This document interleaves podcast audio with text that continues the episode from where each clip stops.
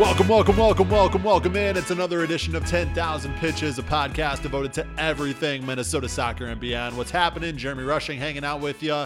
And uh, what are we, episode 27, 28 now? Um, honestly, thank you to whether this is your, you know, you've now listened to all 27 or 28 episodes. I don't know how many it's been. It's been a lot. Uh, so if you listened throughout the entire journey, thank you so much or if this is your first time giving us a shot, thank you as well. Uh, when I started this podcast back in May, I, I didn't know what the reception would be. I didn't know if there would be any reception at all, to be honest. And um, just the amount of listeners that I, the amount of people that I see are listening, and the feedback that we get, um, it's just, it's been awesome so far. So thank you so much to anybody who is either if you're just listening, thank you so much. But if you're leaving ratings and reviews, thank you so much. If you subscribe, thank you so much. If you interact with us on social media, thank you as well uh, for just helping us continue to grow this thing. And hopefully, we can you know continue to make it a better podcast and something uh, you know more entertaining and more informational for you as uh, we move along here. And speaking of subscribing, if you haven't subscribed yet uh, please hit that subscribe button. You never know when we're going to drop a podcast, whether it's going to be a Friday or a Wednesday or a Thursday or a Monday. Uh, we try to keep it pretty consistent, but with schedules and different things happening, it's tough. So uh, just subscribe so you're notified and preloaded whenever we drop a new episode.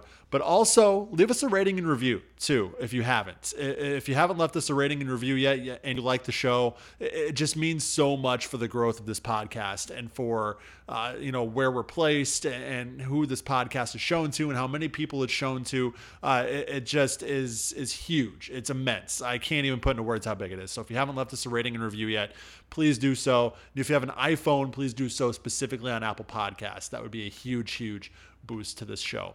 Uh, on today's show, big interview with Dan Hoedeman. He is the, you know, co-founder of Minneapolis City SC. He penned their in-depth piece on MPLSCitySC.com and protagonistsoccer.com about what a crazy year 2020 has been, all the ins and outs on the financials and everything that they went through this year. Uh, 9,000 words. It's very, very comprehensive. So please go check that article out if you haven't. Again, it's up at mplscitysc.com or protagonistsoccer.com. But first, Minnesota United Sporting Kansas City, Western Conference semifinals down at Children's Mercy Park, a place where Minnesota United has never won. Um, not really going to go in depth and give you a preview of that because uh, I did that last week with Jacob Schneider and Eli Hoff. So if you haven't checked out that episode, please do so. But also, I encourage you to go listen to one of the other many Minnesota United podcasts that have your preview of tonight's game covered, whether it's the Minnesota Soccer Podcast with my fellow zone coverage guys. David Naylor and Nick Hallett. If it's the Dummy Run podcast, uh, newer Minnesota United podcast out there, but definitely good. Pod on You Loons is a great one to listen to. And 55 1 is a great one to listen to. Just so many different options out there. Lunacy, Dave's I Know, uh, they all pretty much have you covered uh, when it comes to uh, previewing tonight's match and letting you know of everything going on with Minnesota United. So I encourage you to listen to one, if not more, of those to get you hyped for tonight's Western Conference semifinal. Uh, if you want to interact with us during the match, you can follow us on Twitter at 10K Pitches, or you can follow me on Twitter at Jeremy G Rushing. Uh, there will be live tweets from both accounts as the game moves forward tonight. Uh, going to be a big one, obviously, and a big opportunity for for Minnesota United to show that uh, they're taking that step and they can win at Children's Mercy Park because they've never done so. And with that out of the way, now it's time to get to my interview with Minneapolis City co founder Dan Hoedeman. Hope you enjoy it. Now we welcome in a man who, according to Minneapolis City's website, has used his marketing and advertising skills to help take the Crows from, quote, an unknown upstart to a known upstart. It's City co founder Dan Hoedeman. Dan, how are you? Thanks for joining the show this week. Yeah, thanks for having me. I'm, I'm excited to be here. Yeah, we're, we're, we're very, very excited to have you. Uh, we're going to talk a lot about the kind of the in depth financial year in review piece that was posted on both your website and on protagonistsoccer.com.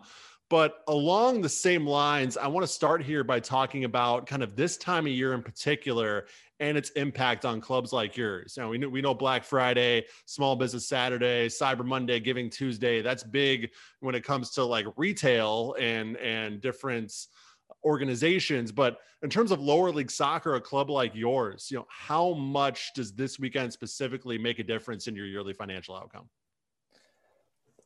You know, like with with Minneapolis City, I think in a lot of ways we're different than a typical lower league club. Um, just given the scale of some of the swings that we can have around things like if we do a new jersey launch or um, you know, what we're able to get in terms of people who buy games and all that. Mm-hmm. Um, but usually this this is relatively big. It's it's not as big of a um, sales time as you'd expect, at least mm-hmm. for us historically.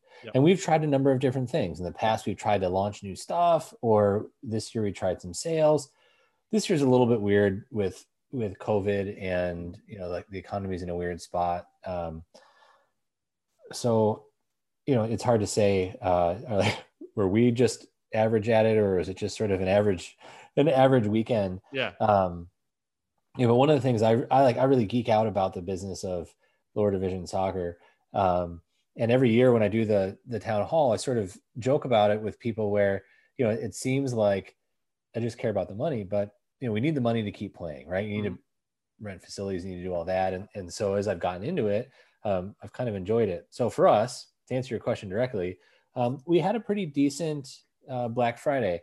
Um, I just happened to be uh, doing uh, like the end of November earlier. So, you know, as we looked at year over year, we were slightly down, which is okay because this time last year we had just launched um, the new home and away jersey. So I would expect that it wouldn't it wouldn't be quite the same. Last year, COVID wasn't a thing that we knew about. So I think we did pretty decently. Yeah. And if you look at what the clubs are doing, kind of across lower division, you know, you can see how much effort they're putting into it. Yeah. Um, and really, it's like from now and the lead up till Christmas. So from like now till December fifteenth, that is a really critical time for us and for others. Mm-hmm. Um, we just don't happen to see as much happening like right on Black Friday. And I don't know if it's Thanksgiving week or whatever. Um, but for us, this tends to be a key time for memberships, which is kind of like our season ticket. Yep. Um, as people start to look ahead for the next year. Um, I don't know if that's the same for everybody. Um, but I'm, I'm hopeful from now to the 15th that um, we continue to have the momentum we do. Now you've been paying attention to this far longer than I have, but uh, is there any difference in terms of this year, especially with with merch kind of being, uh, you know, one of the only revenue streams left for a lot of these clubs? Are you seeing a lot bigger push just from lower league soccer in general for bringing in merch sales specifically for something like Black Friday, kind of trying to use that to generate more revenue? Have you seen that more this year than years in past, or has it kind of been similar? So you know what I've seen is um, I've seen clubs getting a little bit savvier in what they're doing. So I've seen two major kind of trends, if you will, where the first one is I've seen clubs be a lot more aggressive in terms of like the promotions and the deals that they'll give. Mm-hmm. Um, personally, like I don't really love I don't love deals, um, and I don't really love the idea of deals because stuff is either cheap at our level or the margins are super thin. Yeah. You know, like at, at the scale we're, we're doing, when we're selling a t-shirt for 20 bucks, you know, like versus you know like the twins selling a t-shirt for 20 bucks the, mm-hmm. the twins are probably getting twice as much as, as we're getting maybe three times as much you know like it's just mm-hmm. scale difference. So so I, I, don't love that um you know but there is there is a good way to do it. There's a savvy way to do it. And i saw a lot more um, deals or promotions or interesting ways to combat things um, i also saw a lot more launches what we had done for our first five years is we would try on black friday have something new and so this year we did we had the lunch box mm-hmm. and mm-hmm. yep um, I think I accidentally launched the joggers like three days too early, but we're gonna have the joggers. We had, we had some stuff that was new, um, and I saw like Detroit City did some new stuff. I saw Duluth did some new stuff. Grayslake, um, and I, I love that because it's it's something that's interesting. And so I think people are getting savvier around this time of year. Is that because they they need the the money more? I mean, pr- probably it's been a weird year, um, but also I think there's a lot of people growing up in lower division soccer, just in terms of like as the organization grows, you bring in more people who know more things. And, you know, hmm. we've, even at Minneapolis City, we brought in a guy, Paul Malcor, who has made us be a lot smarter. Like we couldn't do promotions in previous years because like I didn't know how to execute them with our e-commerce platform. Yeah. Whereas Paul's like, oh yeah, I can do 15 types of promotions. And so, you know, this is so easy. Um, so there's there's a lot to be said. You know, I, like I didn't say that as sort of a criticism of other clubs. I, you know, we're in that. Like as you grow, you get smarter. You yeah. you bring on people with more capabilities. Um, and so I, have seen a lot of that, and um, hopefully it paid out for him you guys are known a lot as you know trendsetters when it comes to the practices that you put in place and the way you guys do things. Who do you take inspiration from when it comes to how you market yourself uh, and, and how you guys how you guys run things? Because you guys are very different but do you kind of look to anybody for inspiration or any teams for inspiration on how you guys do things? Um, like yes and no. I, I think from an operational standpoint there are some clubs that do a really good job and some you'd expect. Um, both Detroit City and Northern Guard do a great job in terms of merch design and like mm-hmm. and, and how they bring merch to market. Um, it's interesting to watch clubs like Ann Arbor. Um, they're they're really professional um, in terms of like their design and what they bring. Mm-hmm. Little Rock does a great job. they're really good lower division clubs. Um, so like my day job is in advertising and um, and my my my creative partner is the the guy who did our like first um, logo, the award-winning logo. Um, and I joke with him a lot. Um, he's he's a he's just an extraordinary designer. Um, and some of the stuff you may have seen around the Twin Cities, like if you looked at Insight Brewing, their mm-hmm. their cans and, and their logo and their designs, he did all that. Yeah. Um, and he does, you know, huge companies. He just did one big global company. He's just an extraordinary talent. Um, and then we've had Matthew Wolff do stuff. So we've had great designers do it. Um, and whenever we look at things, we actually try not to look at, at soccer quite so much. And part of the reason why is though there, there are great things in soccer. And if we do look at soccer, we try and like go um, like back in time. Yep. Like Besiktas from Turkey back in the 80s and early 90s has some awesome stuff. Yeah. Um, I really like what Derby County are doing right now. Mm-hmm. Um, their stuff's really nice. Um, but a lot of stuff we look at is like lost surfboards or uh, like you know, um, some of the skate skateboard companies, and we try and look outside of soccer because um, they're doing some really interesting things too. And like a lot of the the beer brands, um, oh yeah, great design, like really good branding. Um, and so I was joking with Trent because he was the one who he's he's my creative partner. He was really pushing for the hot pink, and you know, like I was like, Trent, before you before you rolled up with pink, pink wasn't a thing in soccer. You set the trend, and he's like, No, you're stupid. But I'm like, No, you did. You you totally did it. Um, but I I think a lot of it is we're pretty clear about like what we wanted to be and and what we mm-hmm. wanted to do. Um, and the thing is, in the Twin Cities, you have all these great, like the just from a branding perspective, our our teams do a great job. Yeah. Like Minnesota United has a great logo and great branding, but so do the Vikings and so mm-hmm. do the twins and you know as you as you think about them they're all in the upper echelon in their sport in terms of like brand branding the type of mm-hmm. marketing they're doing and so you know we said we just couldn't possibly beat them at their own game mm-hmm. so we were going to do something that was a little bit more like homegrown punk rock and all that and so that's why you know to kind of go after your question again that we don't really look too much for other teams um, because if, if we tried to get into like the mainstream pro sports or like mainstream sports what do they do um, mm-hmm. we wouldn't stand out because everyone does a great job i mean yep. even university of minnesota has an awesome unique logo and the gophers are cool like there's just yep. it's a it's a tough market to try and like be good at doing sports stuff but yep. if we tried to do like offbeat alt things then we do okay yeah, it seems to be working for you so far. That's for sure.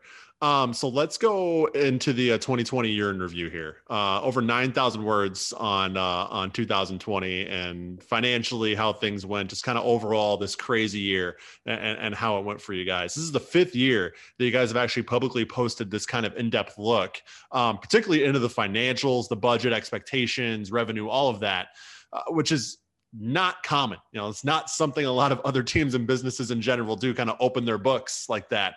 What made you guys, and you were in particular, Dan, kind of want to start this annual series and be kind of transparent about how things are going? So, like when it when it came time for us to start in Minneapolis City, I didn't know where to begin, mm-hmm. which is a little bit weird because you know we had had this men's league club uh, in the MASL. Stagman's have been around for at that time five years, mm-hmm. um, and we've been traveling out of state to play uh, National Amateur Cup and and to play friendlies, and still like getting some of the basics.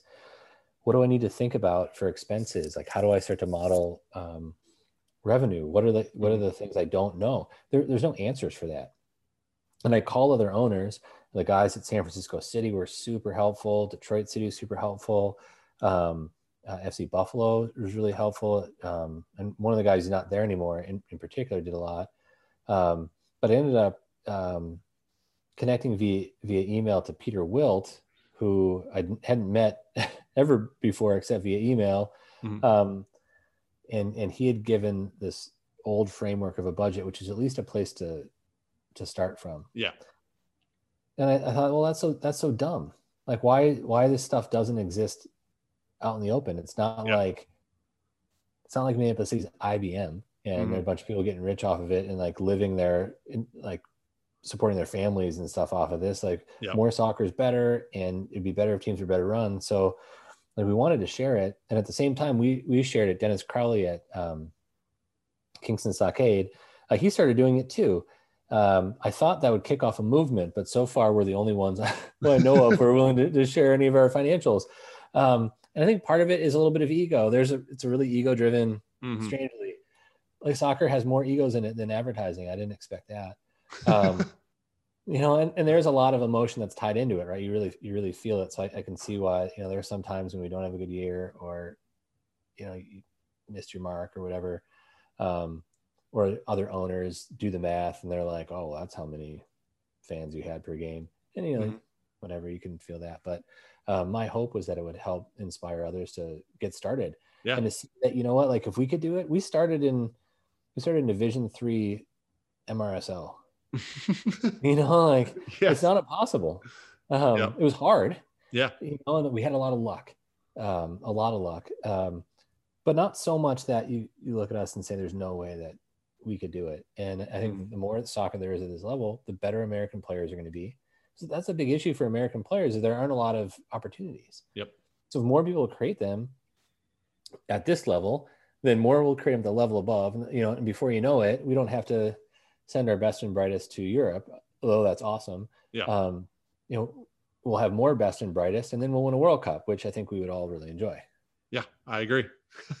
um, so let's get into the kind of chronologically here, uh, this piece without completely spoiling it, because I do think people should definitely go read it, whether it's at mplscitysc.com or protagonistsoccer.com. So heading into this year, you guys are coming off of you know a, a string of extremely ses- successful years both on the pitch and financially. Things are increasing you know double digits in terms of revenue every single year. Um, you guys won another npsl north title. You have a us open cup match on the schedule in chicago. If you win you play forward madison. How are you guys feeling as an organization heading into 2020 i have to imagine expectations were pretty high in terms of club health and growth and all that. Yeah i mean we were so excited for 2020 and mm-hmm. and one of the things i'll always be a little bit wistful about too because you know the um, lockdown happened we were less than a week from our open cup game and i'd gone to the training sessions i'd gone to some of the training matches and we'd had this like this team was so good and they're so ready and we'd had some guys who'd been playing with us from the beginning you know like will kidd is a great example you know started 18 and so he was sort of like peaking he knew the team and this group mm-hmm. of guys who played together and then we had a a few newer faces. Um, but because you know they were from Minnesota, they all kind of knew each other or, or, knew of each other, or had played together with us, um, and it was just like the cresting of the wave. And not that we, you know, maybe we won't have have that next year or whatever. But I, I remember thinking, man, we're gonna fuck Chicago up, and we may like. do some damage in, in Wisconsin. I've never seen yeah. us play so well. Mm-hmm. And you know what? Like, I, you may say, of course I'd say that. And yeah, I mean, of, of course yeah. I would, but I, will tell you, I've, I've never seen us say that uh, or play mm-hmm. like that. It, just, everyone's locked in. Um, on the, on the playing side, it was, it was true off the field as well. Um, we were just, we had already met our goal for uh, memberships. Um, and we usually have a big push right before the season starts and then the week and a half or so after. Um, mm-hmm. I mean, we could have easily beaten our projection by like 30 or 40 percent. We so we're like we're gonna have packed stands.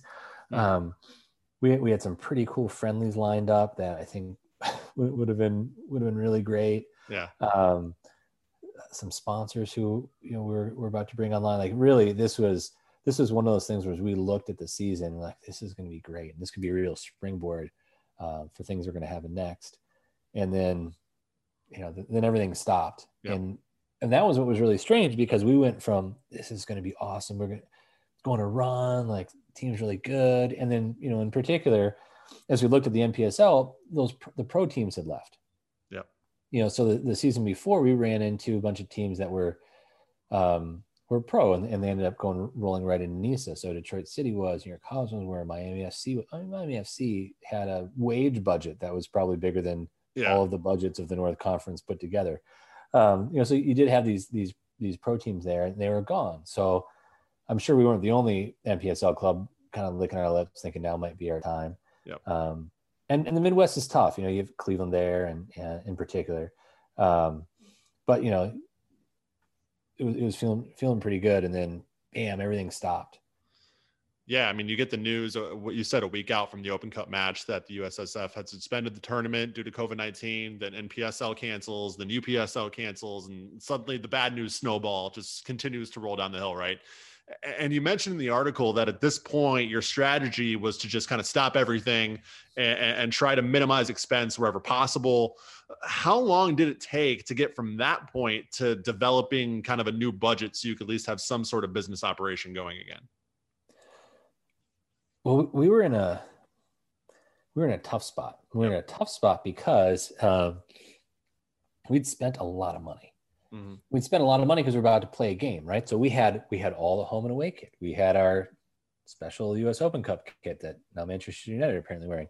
We had all the training gear, um, and we'd rented indoor training space because we had to get ready for um, March. And you know, indoor training space in Minnesota is extraordinarily expensive. Anytime I tell people from uh, you know the, the south or the west, or I mean even like the northeast, not too far north, they're like, oh, right, per session. You're like, no, per hour. Uh, you know, it's just extraordinarily expensive. Yeah. Um, so we, we'd spent a lot of money, I think over, over $60,000 and, and we didn't have that much, we didn't have that much in yet. Yeah. So we, we stopped, we, we looked where we could cut, but pretty quickly we had to start making decisions on like, what can we, what can we do to stay alive? Um, you know, back in those days, uh, we all thought maybe we could crush COVID more quickly. And yep. so we were thinking about, you know, could we save the season? Could we play like a late summer or fall season? We were still thinking in, in those terms, which of course ended up going nowhere. It wasn't safe to do. Mm-hmm. Um, the planning started right away. Um, you know, th- there were there were two big things that saved us. One, um, one that was unexpected, just in general. The other one, um, just in terms of the jerseys, which everyone should really check out, um, which really just uh, far exceeded our, our expectations for it. We always tend to do yeah. really well with with a, a, jersey launch. We spend a lot of time trying to make sure that like they're the type of thing that you'd want to you'd want to buy, and we yeah. price them really well, right? You know, mm-hmm. actually the, the pricing is because our head coach Matt Van Benschoten um, thought it'd be funny if our jerseys were sixty nine dollars. There you go. And I love that. So he said that in a like all club status meeting, and we're all like, nice. So we did it. So, that's that's how scientific our pricing is. That's amazing. that's amazing. And that, honestly, to be quite honest, when I was gone to your store the first time looking at like the kits and stuff, that's the first thing I noticed. Like, oh, there's a $69. That's kind of funny. And like it's it's amazing to think like that honestly could be like the what takes somebody from looking at a jersey to pulling the trigger and buying it is that they think the price point's kind of funny. yeah, well, it's all it's all Matt Van Benschoten's. And I will give credit. We had a guy um, I, I, won't name his name because I don't know if he, if um, he wants uh, wants me to say it, but um, every year he gives as a donation sixty nine dollars and sixty nine cents, and he's just a legend internally yeah. in the front office. But um, you know who you are, and that makes me laugh every year. if you're listening, it's greatly appreciated. Um, so you mentioned, and I think one of the things that you were getting at when it comes to things that you weren't expecting but ended up being good was the fact that only six people requested refunds for the 2020 memberships, right? Um, you yeah. guys put out a, a, memo to all your members saying, "Hey, if you want a refund, you know you can do it. Otherwise, you know," and only six people actually requested those refunds, which is crazy to think about. And you mentioned that it's because of that different mindset you know treating supporters like people instead of a dollar amount writing thank you cards and other extra things you do that you know make people want to support you. Um, even through times like these what did it mean to kind of see something like that happen and you know maybe get that reassurance that this business model of caring being fun being different is actually resonating with people? Yeah it's kind of hard to put in words and um, part of the reason why is um, i mean I, I, still remember clear as day i'm never going to forget it uh, before our first game and I was I was really worried. I wasn't sure if anyone was going to turn up, and um, th- that sounds almost like a cliche, except I, I really didn't know that yeah. anyone was going to come to the game. Um, and so I, I, purposely stood, you know, right at the entrance to the stadium, and I was trying to, um, you know, welcome people there and introduce myself to people as they came in. But then there there were more and more. It's not like our first ever game was a a, a huge gate, you know, relatively to where yeah. where we've been. But um, I remember like I, I, got to a point where I couldn't say hello to everybody in that in that first game, and yeah. um, and and that had a that had just this incredible emotional feeling to it. Like wow, we've mm-hmm. we actually created a thing, and that same feeling was was what happened. Um, you know, as people responded to whether they wanted a refund or not, um, because you know, you know, the truth is, right, with how hard COVID hit, um, there are a lot of people who've who've lost their jobs, and a lot of people have been out of work for a long time, or or you've had a pay cut, or you've had hours cuts. Mm-hmm. I mean, it's a serious economic situation, and so part of why I expected more, even though, I mean, you know, most people paid sixty-five dollars, and they already got their scarf, so it was like sixty-five dollars minus the scarf and minus, you know, it's not like yeah. it was a, it was a lot of money, but you know, every little bit counts if you if you're yep out of work or, or, or all that. And so I, I, um, I did, I did expect a lot more um, people to ask for a refund and, and, and they should have if they needed it. Um, and I don't know everyone's personal situation, but knowing, you know, just how serious it was, I, I had this, this really like visceral emotional reaction. Mm-hmm. And I still have it as I think about it, even more than that first game. But it was kind of a similar thing where I felt like, wow, people like believe in this, and people believe in this thing that we're doing. Yeah. Um, and the thing was, as we talked about it as a group, um, it sort of galvanized us around. Well, if they if they believe in us, they're like this is worth it, then we have to do something with it. Mm-hmm. And it was actually that belief um, that really kickstarted what we did to think about futures. It kickstarted what we did to get to the vote for the women's club. Like it, mm-hmm. it sort of it stopped us from doing nothing because we had kind of just like st- stop spending, turtle, do not you know, do nothing. Um, you know, it really said, well, shit, we've got, we have to, we have to do something. We, we have all these people kind of believe in Minneapolis City. We can't let them down um, in this really kind of like in, inspiring way. But, it, and at the same time too, just the, um, just like I'll never forget what it was like to be at the entrance to um, Bill Barnyard when there are too many people to walk in for me to shake their hand and say hello. As, as I saw that come in, I, I remember exactly how I felt. Um, and won't ever forget. It was incredible. Yeah, just incredible. One of my favorite parts of the piece, uh, it comes at a time where you talk about maybe uh, a time that you were doubting yourself. Uh, when you talk about all the business books that you read because you were paranoid you wouldn't be able to sustain success, prof- profitability, etc., over an extended period of time uh, with the acumen that you had. But you eventually realize that those books were pretty much useless because uh, obviously City is is different from any other soccer team or general business, and, and it works, right? Uh, did you ever actually consider implementing any of the profitability strategies or whatever was in any of those books? Or was it was it obvious pretty quickly that that it was sort of a different operation and different different philosophy than what you were reading about? I mean the way that the way that people think about business and, and particularly how they think about it in sports just doesn't make sense to me. Mm-hmm. um, and and I'll leave it open to the fact that like maybe I'm just not smart enough, right? Like I don't have an MBA, I don't have any of that that shit. Um, but I think that we've seen, and we've seen it in COVID when we, when we saw it in 08 with the financial crisis and all that. Like it's one thing if you get bailed out for the government, but the otherwise, like if you really over if you over optimize to these like pieces of data or financial mm-hmm. targets, mm-hmm. um, you you have no room for error right like that if if so if everything is perfect all the time and we optimize for yield per person in a seat um, like like they probably do at the Vikings. I'm just guessing, um, and you end up with a stadium that's half corporate boxes. Well, what happens in a pandemic? Because mm-hmm. like those corporations don't give a shit. They're not going to buy anything. And maybe if you're the Vikings and you're living off of um, a TV deal or whatever, like that doesn't matter. You know, just like if you're Citibank or whoever, like you know, you'll get bailed out. But for us, you know, we don't we don't live in that world. Mm-hmm. And so as I read that, it just seemed so unrealistic that like somehow we could just aggressively optimize our way to, um, you know, like just this perfect business situation. Um, so it didn't make sense on a business standpoint, but as I thought about it, I kind of wrote this in the piece. It wasn't really how I wanted to be treated, and particularly mm-hmm. not in sport.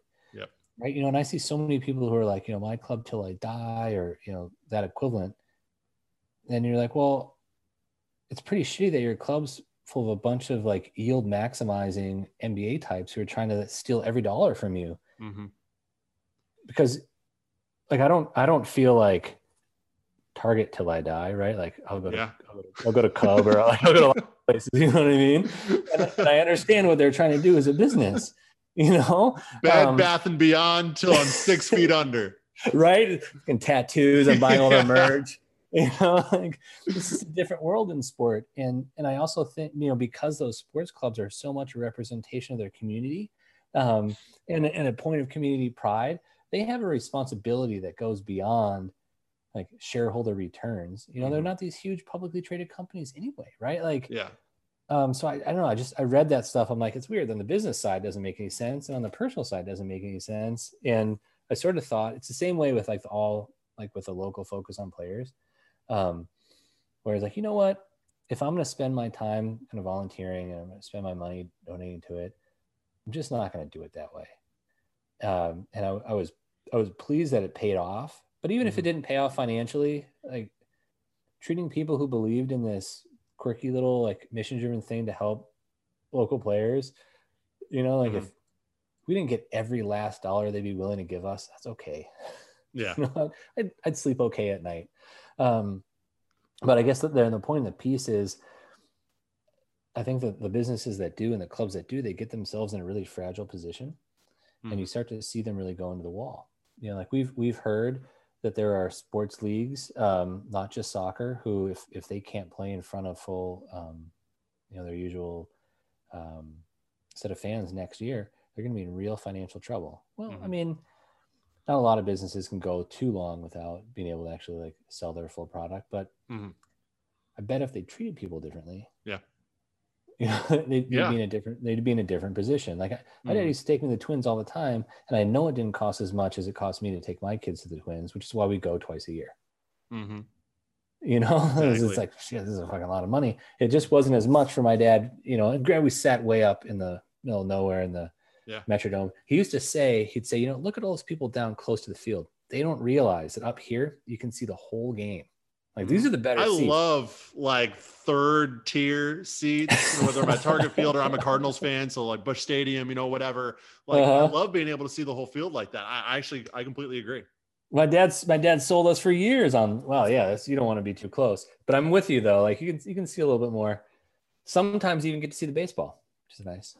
Yeah, exactly.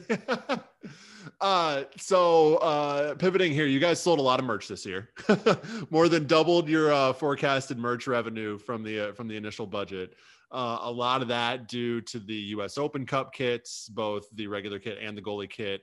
Um, I purchased a Phantom kit myself. I think it's one of the best jerseys I think I've ever seen. So I was more than happy awesome. to, to do that. I wear it proudly.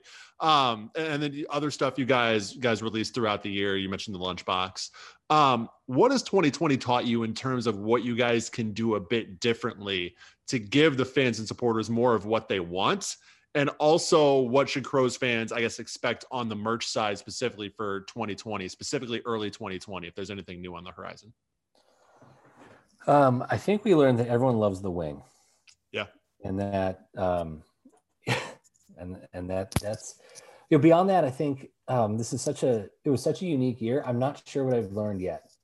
Mm-hmm. Uh, not not to not to skip out of it. Um, that's fine. You know, um, if I was giving advice to other lower division clubs, I know a lot of them because I've spoken with them. The last questions I should should be with Nike or Adidas or Under Armour, you know, because they have the name. Um, well, I would say no, as long as mm-hmm. you have a really great uh, designer. I think a lot of times people take that and they go for something that's really kind of weird. Yeah. Um, because it still has to be wearable, right? Like, and it's yep. also look good and um, and there's a difference between design because you can and, and design because you should. But mm-hmm. um, you know, I remember talking with Matthew Wolff, who who um, he's from Minneapolis. He went to high school with our club captain Aaron Olson, and he just happens to be a world famous jersey designer um, who's worked with us from the very beginning. Yeah. Um, and he's just incredibly talented dude, really, really a great guy. Um, and we were talking about like blackout kits because he was saying, yeah, you know, when I did PSGs, Jordans in, in the all black with the silver, gosh, they sold so many. And I was like, well, Matthew, but they're PSG. yeah, exactly. it doesn't matter what kit they're putting out. If they put out something, people are going to buy it.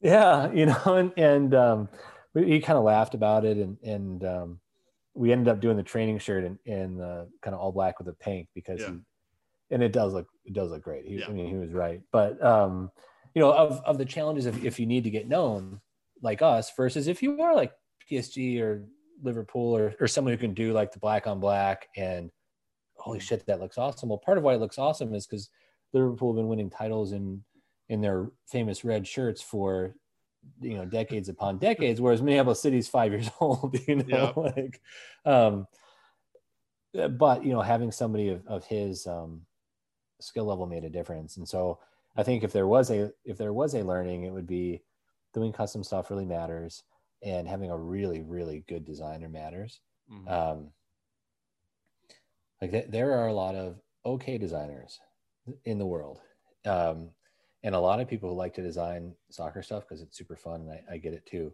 um, but I, I, think you know because matthew wolff did our um, original throwback logo and kit which really helped us at the time um, mm-hmm.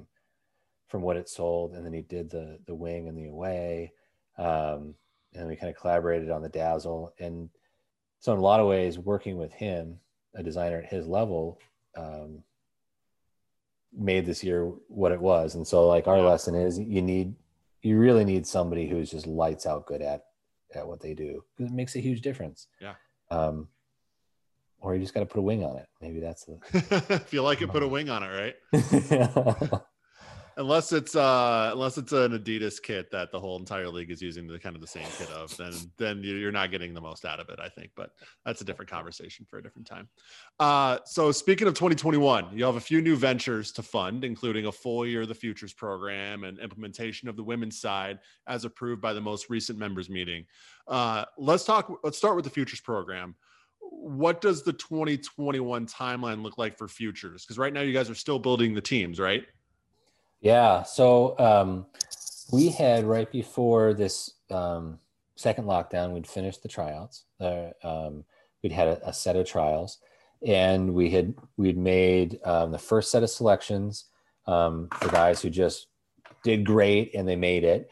And then we did the second set of selections of, of a group of guys who wanted to come back and, and view them again. And then the lockdown hit. So we need to do the final selection for the teams. We're relatively close. Mm-hmm. Um, so we're going to start back up at the moment um, in mid January, okay. and we'll just have to see, you know, what what the safe time to start is. Mm-hmm. The idea is that future will go from November to July, and so um, well, they're in club season because it's just additive. It'll be relatively light training as they're working with us, and then as the club season ends, they start to come in um, with us more aggressively, which matches great because that's when our college guys come back and we really get after it. So they'll be able to train with futures, um, opportunity to train with the NPSL and UPSL teams, and they'll have the futures league. Right now, we've just pushed it back. So we should be playing now instead of playing now. We're going to be um, kind of restarting in January, and, okay. uh, we'll kind of finish up that trial and selection process, and then then we've got our team. And as far as the women's team goes, what does the timeline look like for that in terms of when we can expect, you know, more more news or when we could potentially see, you know, a women's team, you know, fielded on, you know, whether it's in a game and, and trainings, you know, what's that timeline look like? So um, I, what we're trying to do is follow what we did with the futures. And so for futures, we got approval to start a U19 team. That was actually what the vote was from the members. Mm-hmm. Um, and as we explored that and kind of thought about it, and, and we spent a lot of time talking with coaches and players and, and um, influencers to, to be too buzzwordy to try and figure out like, okay, what, what is exactly the gap and how we can fill it. Um, that turned into the futures, which, um, you know, what, what we found was you know, a truth about um, youth soccer and a truth about the gap, and then like how that could fit. I think on the women's side, there's going to be the same thing, but we want to follow the same process. So, what we there are a number of um, members who raised their hand uh, when we did the town hall where where the vote came in and it was approved. Who said, "Yeah, I'd like to be part of the planning committee." Um, we just got the other side of of Thanksgiving and reached out to them. So we're going to get together with them and we're going to start the information gathering phase where with, with that group and then with some others in the club, we're going to be doing the same thing we did for futures. We're going to come back with a vision. We're going to present it to first the member board, then the, then the members themselves, trying to get approval on that. Um, so I can't make any promises because we, we have to get through that. Yeah.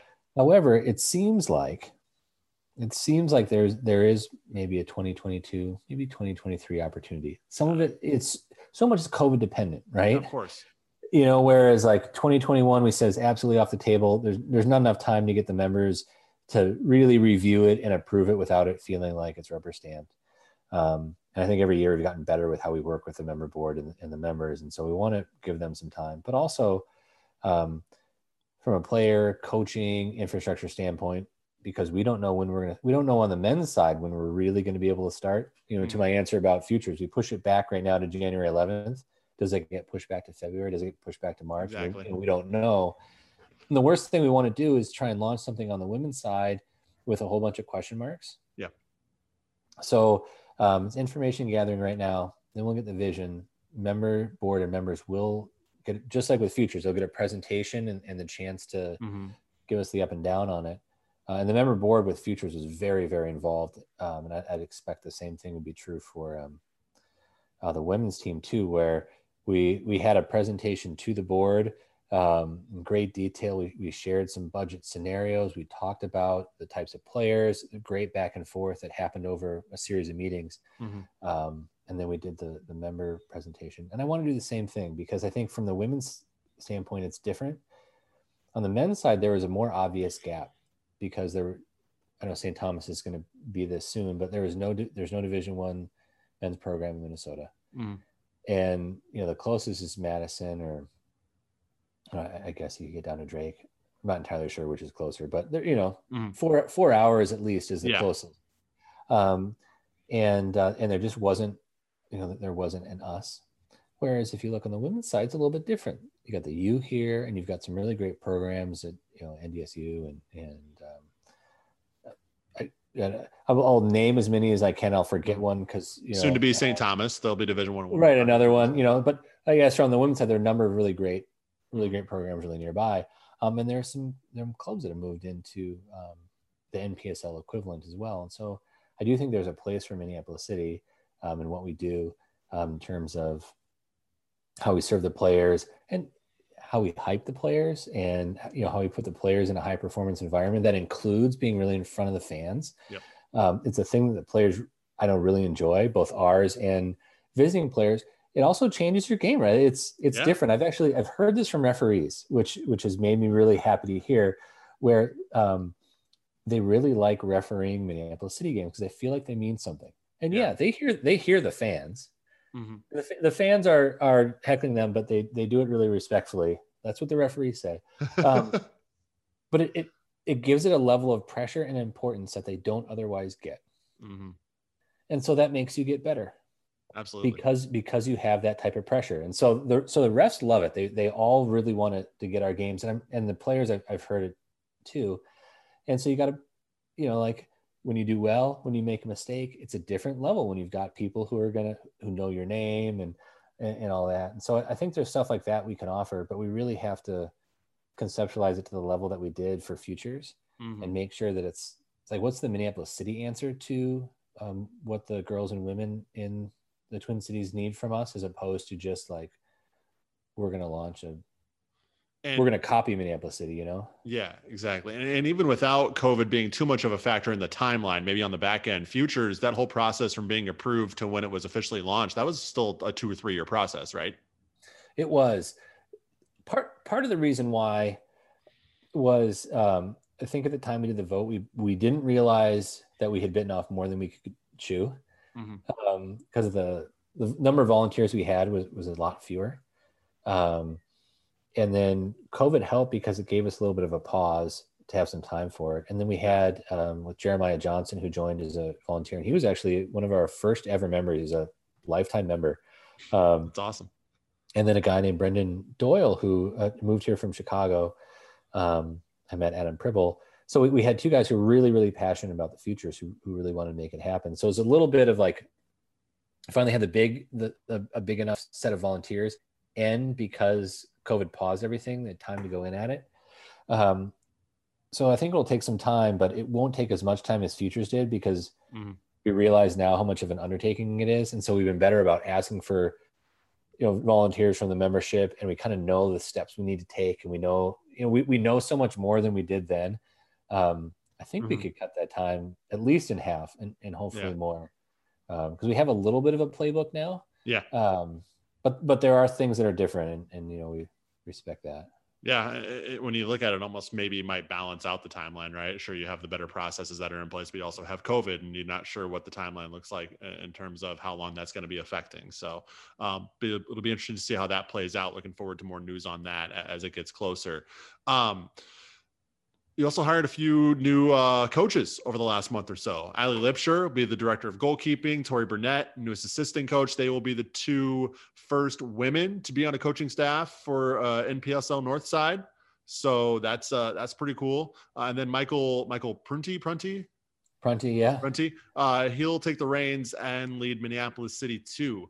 Um, how excited are you to bring these three in, and, and what about them sort of made them the right fit for Minneapolis City? I, I'm I'm really excited, and actually, since then we've we brought on um, Eli Baker and Kevin LeBon um, in assistant roles, um, and and I think that they fall in into different buckets. So if you look at like Eli Baker and Kevin LeBon, they're both young guys. Um, they coach with Greg Holker at Augsburg, um, and we've we've had great luck with um, coaches who, who kind of come through working with uh, with Greg Holker, um, and he's he's been uh, he, he's kind of been an advisor to us um, Mhm. from the beginning, and he, you know, he just has a keen soccer mind, right? And, and so the, the, um, the coaches that come from him have a have a similar um, point of view, um, and so I'm, I'm excited for them. And they're they're young, up and coming. They're looking to make a career in soccer. Mhm. You look at a guy like Michael Prunty, and, and he's moved up here from uh, Iowa with his family. He has uh, college experience um, really focused on development, and he'll be perfect for um, MC2. And, and Ryan Nichols was was fantastic. He was the previous um, MC2 coach. Um, he just wanted to do something slightly different with, um, you know, with where his his life and career was going, and so he's gone back to grad school and, and all that. Um, but both Nichols and and Prunty had this relatability um, that I think is important for the younger players. Mhm. Um, but Prunty with the college experience, I think is really going to be able to help them to level up. And he's kind of closer to where we are with, um, you know, somebody like Allie or Tori, where, and, and I guess Allie in particular, just given, you know, Tori's a more recent graduate, but um, I mean, Allie is a seasoned pro. Yep. Right. And she's like a big time division one program goalkeeper coach. And the fact that she's coaching with us, it's a steal. Yeah, it is. It's it's astonishing that she's going to coach with us. I, I said when Uh, I saw the news, I was like, "This is this would be at the top of your wish list if you're a team looking for and the NPSL looking for a director of goalkeeping. If you're looking at options available, and Ali Lipscher's on the list, she is at the top of that list. Absolutely, absolutely. Um, you know, so we just, I mean, I'm over the moon at that. Mhm. And I think if you look at someone like Tori, you know, if if she were a man coming out of a D1 program as successful as University of Minnesota is with the women, um, looking for kind of an assistant job, everyone would snap her up, right? Um, and so we snapped her up. Mm-hmm. You know, um, and, and, so I, I think there's just you know the good thing with soccer and kind of like new soccer is you're you're not seeing as much of the kind of good old boys network. You know, just just mm-hmm. dudes you're looking at like, do you have the chops? Both of them have the chops. I think with with Michael Prunty too, like you have the chops, and and for a club like ours, um, they're they're they're steps up. They're going to make us better. Mm-hmm. And um, as we build out our coaching staff, we have great dedicated coaches. Um, but you know, we we needed more, and we needed to be able to build that out because we're in this unique spot where um, you know we get players who are choosing us over USL two teams. We get players who are um, they they are coming back to us year after year. When we have a level of consistency that you just don't see typically. In summer leagues like this, which means that we have really, really good players who are used to, you know, if you look like a guy like um, Max Stiegwart, for example, played at Louisville for two years They went to Central Florida. They're making the, the tournament. They're winning games in the NCAA tournament all the time. They've got these huge coaching staffs. Um, you know, they're, they're not traveling by 15 passenger vans. Sometimes they're doing charter flights or this is big time, big time sports, right? Yeah. And he's, he's choosing Minneapolis City. Um, and other, you know, great Samo, uh, Samuel Ruiz Plaza won a D3 national championship, you know, like mm-hmm. they've got big staffs, they've, they've got big resources. And so um, we want to make sure that, that we're doing as, as well as we can. Well, you better believe that those coaches see someone like Ellie Lipscher and they're like, yes, you're to, you should go there. You'll get better. Yeah. Right. You know, just like right. when they look at, um, you know, our trainer, David Bloomquist with TCO, he was at, he when TCO was a sponsor of Minnesota United, he was training Minnesota United. Now he's he's training us. So when these coaches see what we can offer from a sports medicine and training standpoint, they see an MLS caliber guy who's working with us every day. They say, "Yeah, mm-hmm. you should go there." So um, a long way of saying I could not be more excited. They're going to be awesome. They're going to make us better. Um, I'm so pleased that that they landed with us, and um, you know, particularly with Ali and Tori, if they landed with us because others didn't take a flyer on them, well, those other teams their loss, um, our gain, and we'll we'll take it. They're going to be great. I had Ali on the show two, three weeks ago. I don't know. 2020 time is irrelevant. 2020. but uh, anyways, she to your point, she seemed like legitimately pumped and excited to join the city staff and be part of what you guys are doing. Uh, you kind of answered this question, but uh, what does that mean to kind of hear and see that that that immediate passion and excitement from those from those individuals who come aboard and as you mentioned individuals who have you know top level pedigrees that are choosing to come in Minneapolis City and are you know crazy excited to do so you know what does that mean to you to kind of see that over and over I mean some of it some of it's validating of, of what we tried to do mm-hmm. um you know because we remember where we started um mistakes yeah. we made and how we try to do so much with so little, but also, um, I think that's it's a testament to the players, right? So, mm-hmm. um, I, I, didn't hear this firsthand. Um, so, Ali, if you're listening and, and, you didn't actually say this, I apologize. But I, I heard from another coach who uh, Ali apparently said it to, where she's like, "This is a, this is a set of great players, and this is the most diverse set of players I've seen on a field in Minnesota." Mm-hmm. When when she came up to watch our, our fall league, and um, you know what what excites me about all of it is um, you know we, we really double down on we want to help the local guys elevate and we want to make sure that we're, we're bringing in players from different situations different clubs different backgrounds um, like my you know, I, I, played soccer um, as, as a as a kid um, as a as a young adult as an adult um, John Bisram, who I founded the club with, and he's been my friend since we're nine. We've been friends since the 80s. We kind of joke about wow. it. Um, you know, and so what did, what did soccer give me? Well, it gave me these great friendships and it gave yeah. me these great relationships. And, you know, I helped John get a job here in Minnesota. He helped me start a soccer club. Like our, you know, it's one of those things where, where you do that because you're united for a positive goal. And so that makes a great, that gives us such a great opportunity to start to unite people across, you know, socioeconomic lines, across you know racial or ethnic or other mm-hmm. lines and you know as we look at the twin cities particularly with what's happened in 2020 wouldn't it be better if we were all working together for a solid goal, like Yeah. as a team together?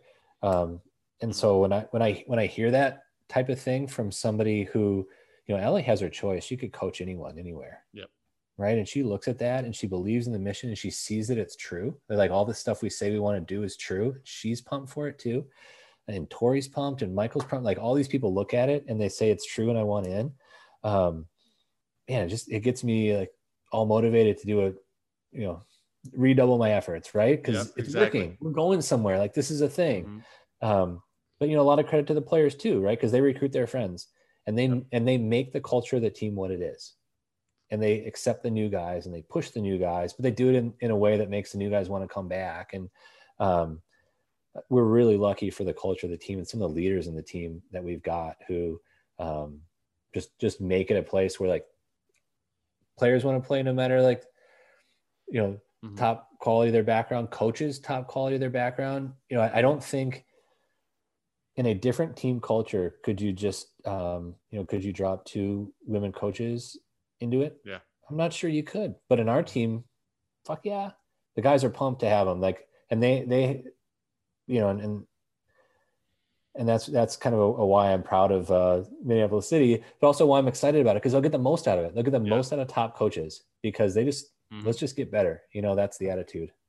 Yeah, absolutely. And I think uh, Allie and I were talking about how, you know, it, it did kind of make headlines that they were the first two women to join a staff in the NPSL North. And we're kind of talking about, you know, when is it, when is it that not going to be the storyline anymore? You know, when is it going to be just, hey, these are two great coaches who are joining a great team? And, and it's, you know, you mentioned it. It's just the fact that you want to bring in the best coaches. And when Allie, Allie and Tori are available, you know, uh, to individuals of their pedigrees, you know, they're people that you want to snatch up and and join have have on your staff. So um, that that's that's awesome. And like I said, the the excitement that Ali showed in particular, and I know that um, sort of extends to the other hires. You know, it was, it was evident in the way that she talked about joining City, and it was really cool uh, to hear her talk about that. Um, any other big news items I missed, or anything else that we should be looking out for as the calendar turns to 2021 when it comes to the Crows? I mean, we're we're in a weird spot because we, um, like everybody, we don't know stuff for sure. Yeah. Uh, we are hearing that the U.S. Open Cup is going to happen in some form or another. That there there are currently discussions happening around um, how can you make sure that every club is um, following similar COVID protocols. Yep. Which, who knows what it, what that does or does not mean. Mhm. Um, but obviously, our, our hope for the, the big news is we actually play, we actually finally play an Open Cup game. Yeah, that would be Um, great. You know, so we'll see what. Um, we know U.S. Soccer has been having meetings. Uh, they they're going to try and and decide hopefully by mid January. But um, this is a contentious one, and it's appropriately the contentious one because you know if I was, if I was you know Dan Hudeman um, and was managing director of an MLS team, I might have a different point of view given how much money I'm spending on testing and quarantining everything Yeah. every week on playing us or Christos or you know Bavarians or whoever, um, than we might have playing them. And so and and across the board, you know, so it's and and, it, and it's the appropriate things to have happen. So that's the big thing we're kind of waiting to drop because um, you know one of the things we've really wanted to do is see what we can do in the Open Cup. Like Mhm. what what are these other teams all about? And wouldn't it have been cool to, you know, gone to Madison and, Yeah. and played for Madison, you know, and particularly with, you know, their their news with Carl Craig. He um he coached with us a little bit in, in some off seasons. Um and you know, unfortunately we just never it's kind of small volunteer org and, and he's making a Mhm. living as a coach. He could never make it work full time, but Yeah. What a wonderful guy. What an incredible Excellent hire for. Madison too. I mean, Oh man, I'm so pumped for them yeah, um, you know, uh, and so the connections between you know Madison and the Twin Cities and, and all that, you know, just even that makes it um, all the more interesting. Um, I would love to be able to announce a hey, we just have to beat Chicago and we'll play Madison again. Um, fingers cool. fingers crossed it's soon yeah, you know um, but but other other than that you know um, we're just trying to get ready for the season i think at the moment our expectation is that we're going to play in some form or the other. Maybe it won't start the first week of May. We'll all have to see. But um, the good news with where we're at at Augsburg is it, it, offers us a lot of flexibility in terms of safely distancing and, and doing mm-hmm. things like that. And you know, we're not reliant on a huge gate like um, others might be, and so we can limit if we need to, uh, you know, mm-hmm. percentage of people in there. So, um, and I think everyone's just keen to get back to playing. It's been a long time, and yeah. hope so. No, nothing to formally announce, just hopes. I hope we can do this. I hope we can do this. hey, that's all we got right now is, is hope. That's all any of us got at this point. Uh, before you go, Dan, give us a rundown on the you know ton of different ways that people can support and be part of Minneapolis City.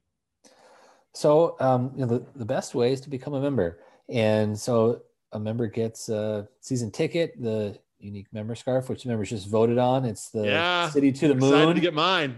Looking it's a it. it's a great it's a great design. City to the moon is a thing that the players it's a phrase that players came up with as their mm-hmm. kind of rallying cry this fall. Um, and it comes with two flex tickets, some other goodies. That's right now until the end of the year. It's just sixty five dollars.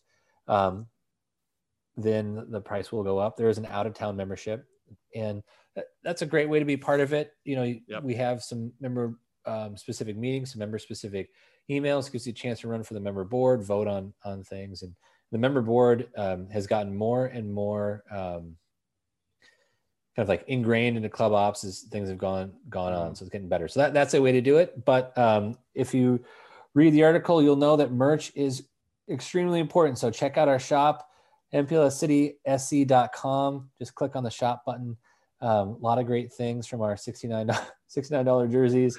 Um, that by the way, so I'll just, I know I'm running out of time, but this was the, this is the coolest thing that ever happened. There's a, a company called classic football shirts, um, classicfootballshirts.co.uk. And they, and they kind of started the like retro shirt, you know, mm-hmm. um, kind of craze, at least in Europe. They've got shops in London, Manchester, Liverpool, and they sell online all through Europe. And uh, they've got a guy, one of their buyers who's in Amsterdam, who like found us through the Compensator stuff, bought a few test jerseys, sold out, bought some more. Um, we have sold legitimately 250 jerseys. Wow. Through them to Europe. And I had some guy, no joke, some guy from Devon in England who emailed the club and said, Hey, they're sold out at classic football shirts would you ship me one uh, from your shop? So anyway, if you buy those, they they really make a big difference, and apparently they're cool in Europe. So you know if that matters. Hey, we got like three or four listeners in the in the UK. So hey, if you're if you're listening and you want yourself a Minneapolis City jersey, you can you can get yourself one. So you can, yeah. They they re up. They should be in stock. Perfect. Perfect. Uh, Dan Hoedeman, uh, co-founder, marketing, advertising, pretty much everything guy with Minneapolis City SC. Thank you so so much for taking some time. Again, read Dan's. Uh, I don't even. I want to call it a piece because it's more than a piece. It's nine thousand words. Uh, over at mplscitysc.com or protagonistsoccer.com. The 2020 year in review. What the bleep just happened is actually the uh, the title of it. So go check that out. Really good insight on uh, what a lower league club normally goes through versus what they've gone through here in uh, 2020. Dan, I, I, can't tell you how much I appreciate the time. Thank you so much. And uh, hopefully we'll talk again soon. Perfect. Thanks, Jeremy. Appreciate it.